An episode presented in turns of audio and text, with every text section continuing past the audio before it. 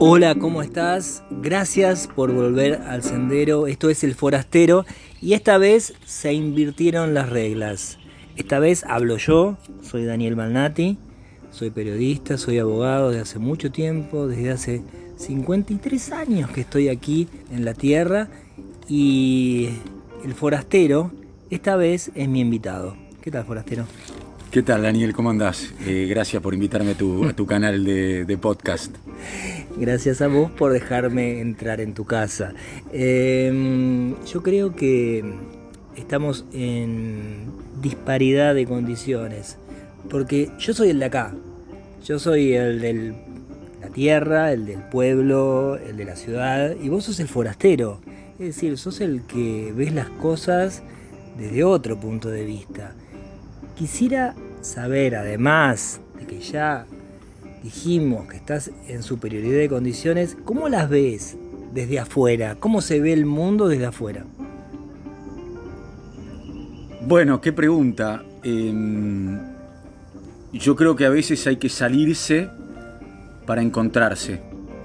De hecho, creo que, que cuando te das cuenta que estás perdido, que estás afuera, que sos un, un extranjero dentro tuyo es cuando recién te podés ver de verdad.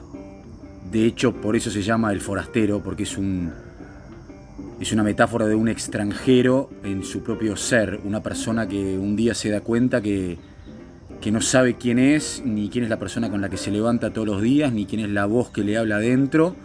Entonces se reconoce como un extranjero dentro suyo y se empieza a ver desde afuera, se balconea, se observa. Pero es lo que me pasa todos los días, porque a pesar de que suene raro, eh, a mí y a muchos nos pasa que decimos, ¿por qué estamos haciendo esto? Es decir, si no es lo que me conviene, si no es lo que vine a hacer, si no es lo que me proyecta.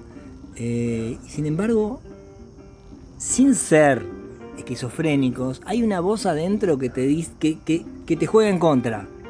Y bueno, contame un poquito de eso. Bueno, en tu caso puede ser medio esquizofrénico. no, o sea, no lo descartás. claro, conociendo tu caso de cerca, no lo descarto. Este, eh, yo creo que hay que tener, y, y, esta es una experiencia personal, yo siempre hablo de la experiencia personal, pero hay que tener muchos cojones para... Hago la pausa para que se escuchen los pájaros.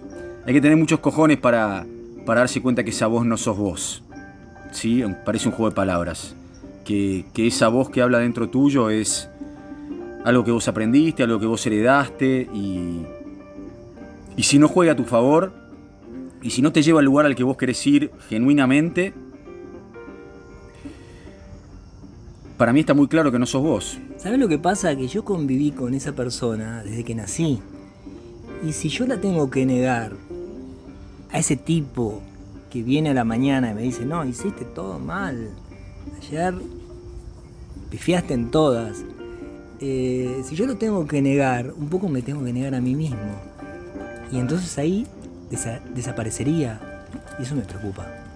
Bien, em, buenísimo. Desde mi mirada no se trata de, negarlo. Eh, porque si no es reprimirlo y es pelearme con él es más un trabajo de, conocerlo, de aceptarlo, de integrarlo, de entenderlo. Esto se hace con amor, no es peleándose con esa voz, sino que es entendiéndola y, tomando la decisión cada día, cada instante, de a poco, de, cambiar esa voz que en cierta forma se apoderó de uno. Eh, Edgar Toll lo dice de manera muy clara el instrumento se apoderó del ser. El ser es lo que vos sos, lo que sos genuinamente, lo que viniste a hacer al mundo, y tu mente, que es tu instrumento para que vos te desarrolles como persona, para que vos lleves a cabo tus sueños, para que vos puedas vivir la vida que querés vivir, tu mente se apoderó de vos, y se apoderó de vos eh, acorde a qué, siguiendo qué parámetros, siguiendo parámetros que por ahí no tienen que ver con vos. Entonces está bueno lo que decís porque no se trata de negarlo. Negarlo es más pelea, es más represión.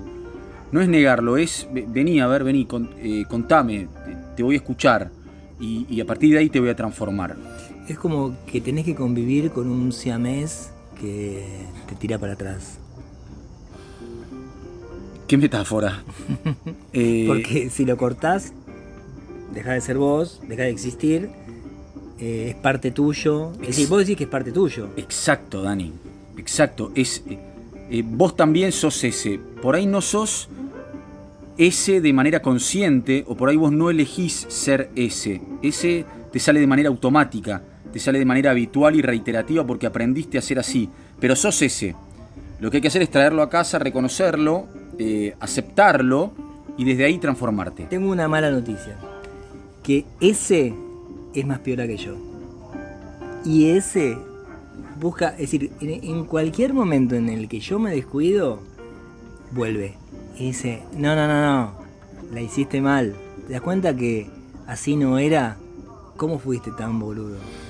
Es que siempre va a volver. Siempre va a volver el soberbio, siempre va a volver el que te maltrata, siempre va a volver el que te boicotea, siempre va a volver el que te pone melancólico, el que te mete miedo, siempre va a volver. Eh, no se trata de, de dejar de ser ese, se trata de reconocerlo y cuanto más rápido lo reconozco, cuanto más rápido lo integro, más rápido puedo salir de ahí. A ver, al fin y al cabo, lo que ese está pidiendo es que alguien le dé bola, es que alguien lo escuche es que alguien lo quiera. Ah, yo lo escucho siempre, me encanta. Me entrego. Bueno, ahí vamos. Tal vez no pase por entregarse, tal vez pase por darse cuenta que, upa, pará, pará, este yo no quiero ser. Claro, pero tampoco lo podés callar, entonces decís, no, está mal lo que yo hago, pero vos decís por el otro lado que tampoco lo podés callar. Entonces, ¿cómo lo tratamos a ese boicoteador? No lo podés callar, pero a medida que aprendés a escucharlo, a medida que tomás la decisión desde la conciencia de que vos no sos ese, esa voz que ahora grita adentro de tu mente y que impone y que te dice, este es el único camino, esta es la única verdad, esa voz empieza a perder, a perder poder. ¿Por qué empieza a perder poder? Porque vos dejás de identificarte con ella. Lo que sucede es que vos estás identificado con esa voz. Vos te creés que sos esa voz y vos no sos esa voz. Vos no sos esa voz, me decís, y yo te retruco. ¿Y vos quién sos? Bueno, acá soy tu amigo este, Fernando Freixas, que hace la veces del forastero, que comparte un mensaje que no es mío, que es ancestral, que viene desde hace años con el ser humano que yo trato de aplicar, que muchas veces me sale y muchas veces no. Me interesa ese punto, cuando no. Así un poquito nos sentimos todos parte del mismo equipo. Lo primero que hago cuando no me sale es enojarme conmigo mismo. Ah, pero qué boludo. Es todo lo contrario de lo que dice Forastero. Eh, sí, sí, sí, sí, soy humano, claro. Primero me enojo, me frustro, me culpo, me, maltrato. Y después, como decíamos recién, está pasando el tren, como decíamos recién, me acuerdo que, que, esto es con amor y que soy humano y que me puedo equivocar y que el camino cuando me equivoco es reconocer mi error, perdonarme y, y darme cuenta de una vez por todas que no estoy acá para ser perfecto, que estoy acá para tratar de aprender a vivir en este lugar y, que llamamos vida, que le ponemos de nombre vida, y tratar de ser feliz y llevarme bien conmigo mismo sobre todo. Y viste y escuchaste que pasaba el tren, y yo imagino a todos nosotros, a mí, a todos los que escuchan, a todos los que están en sus casas y no nos están escuchando, todos arriba del tren. Y como vos y en algún momento decís, no, no, no, no, esto no me va a llevar a ningún lado. Es decir, esto, esto no está funcionando. Sin embargo, seguimos arriba del tren. Hay un problema. Escucharon, el tren va a los palos. Es decir, ¿cómo haces para bajarte? Bueno, este, primero entender que no vamos a ningún lado. Eso es algo de lo que yo hablo mucho y lo tengo muy consciente. Y lo sabían los, las leyes védicas hace 5.000 años de antigüedad, repito, 5.000 años de antigüedad. No vamos a ningún lado, ese es un cuento de la mente. El, el ser está acá, en el presente, y en lo que se tiene que enfocar es en ser acá en el presente. Esa es la realidad. Después viene el mundo del hacer, que decís vos, o lo que interpreto yo, que es el tren que me va a llevar a algún lado, el tren que me va a llevar a tener hijos, el tren que me va a llevar a ganar guita, el tren que me va a llevar a, desarrollarme profesionalmente, todo lo que tiene que ver más con tu propósito o con, o con el mundo del hacer. A mí no me importa tanto el hacer, me da lo mismo que seas periodista, me da lo mismo que seas verdulero o me da lo mismo que seas un oficinista. Yo lo que, en lo que trabajo conmigo es en quién soy mientras hago lo que hago. Y la vida no va rápido, sos vos el que va rápido. La vida es y va a su ritmo. Siempre la vida va a su ritmo. Los que estamos apurados somos nosotros, hijos de la ansiedad, claramente, ¿no? A veces, eh, cuando me subo a un tren, justamente, veo a la gente que está sentada, la gente que está callada. Vieron que en el tren y en los colectivos no se escuchan muchas voces. Si alguna vez escuchas una voz, te pones a, levantás todas todas las antenas porque te interesa, pero generalmente es silencioso, es raro, porque es mucha gente que está junta en un lugar y no, no hay mucho ruido, es decir, es el ruido de afuera, pero no hay ruido de comunicación. Y a donde, a iba es que también veo los rostros y veo, eh, no, no veo expresiones. Y una vez escuché una mm, reflexión acerca de que vivimos en un mundo en donde todos estamos con una silenciosa desesperación. Y a veces cuando entro a un colectivo siento que todos están en la misma, que todos están metidos en una silenciosa desesperación. ¿Cómo podemos salir de eso? Hago la pausa porque me siento súper identificado. Eh, ya no tanto hoy, pero sí cuando me subía a los colectivos. Eh, me pregunto yo cuánto ruido habrá dentro de cada una de esas almas, ¿no? Y, y ese ruido se refleja claramente, como decís vos, en los rostros, sobre todo en las grandes ciudades, ¿no? Y también en los pueblos donde yo vivo ahora. Eh, hay mucho ruido adentro, demasiado ruido adentro. No. A mí nadie me enseñó a, expresar lo que me pasa, a comunicar lo que me pasa. Nadie me enseñó a conectar con mi vulnerabilidad. Eh, y me, toca mucho, Dani, lo que decís, porque yo, yo tenía y tengo mucha tendencia a, a quedar absorto ante mis pensamientos y a quedarme adentro y retraído en mis pensamientos. Y eso no conduce a ningún lugar. No, no conduce a ningún lugar, porque mientras yo estoy sentado en el colectivo, en mi, ¿cómo dijiste? Silenciosa. Desesperación.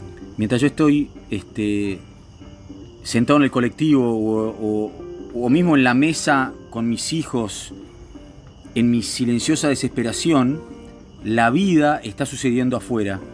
Y cuando digo la vida está sucediendo afuera es que afuera hay pájaros cantando, hay niños jugando, hay un montón de cosas afuera, pero estamos tan perturbados por nuestra voz interior que nos mete tanta rosca, tanta preocupación, tanta ansiedad, tanto miedo, tanta angustia, que nos creemos que la vida es eso, y la vida no es eso, hermano.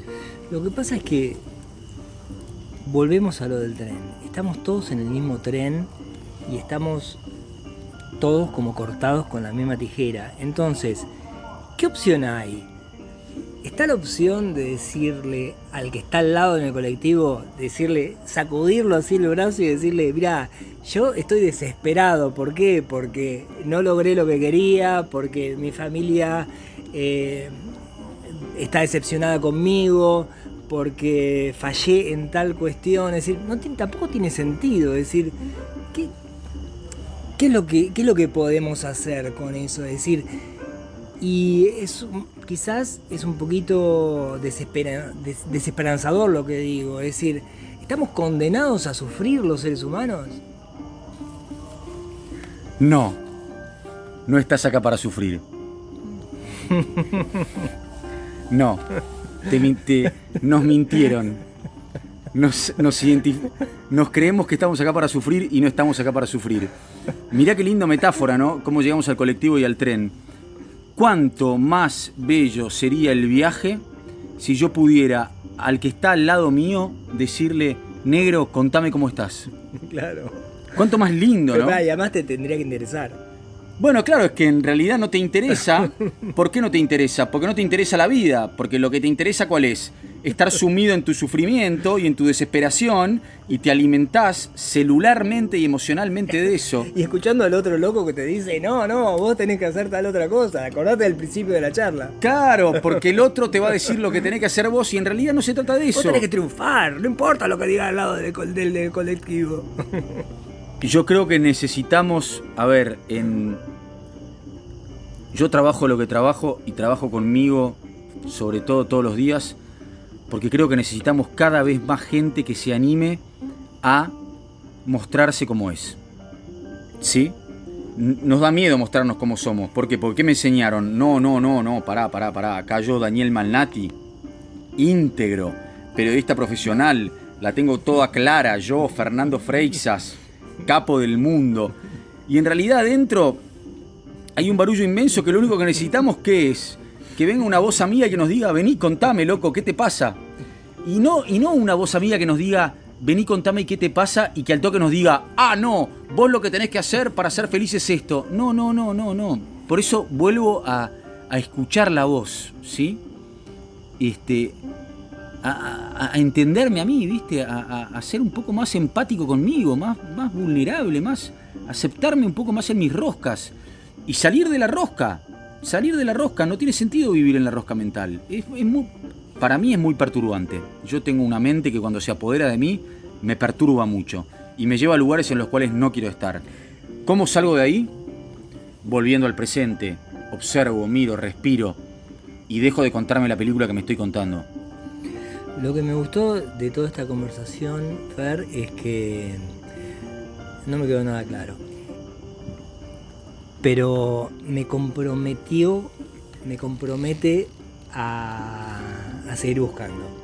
Eh, porque las cosas no están tan bien como nos la cuentan. Y me parece que lo que queda de acá para adelante es mucho laburo, ¿te das cuenta? Es mucho trabajo. Y, me parece que, quizás ese sea el mensaje de todo de toda esta charla.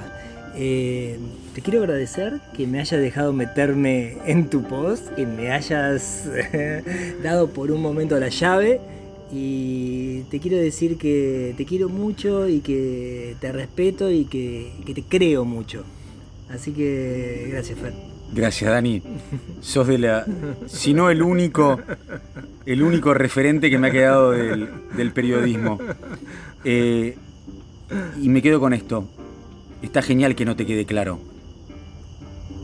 Que no te quede claro es señal de humildad.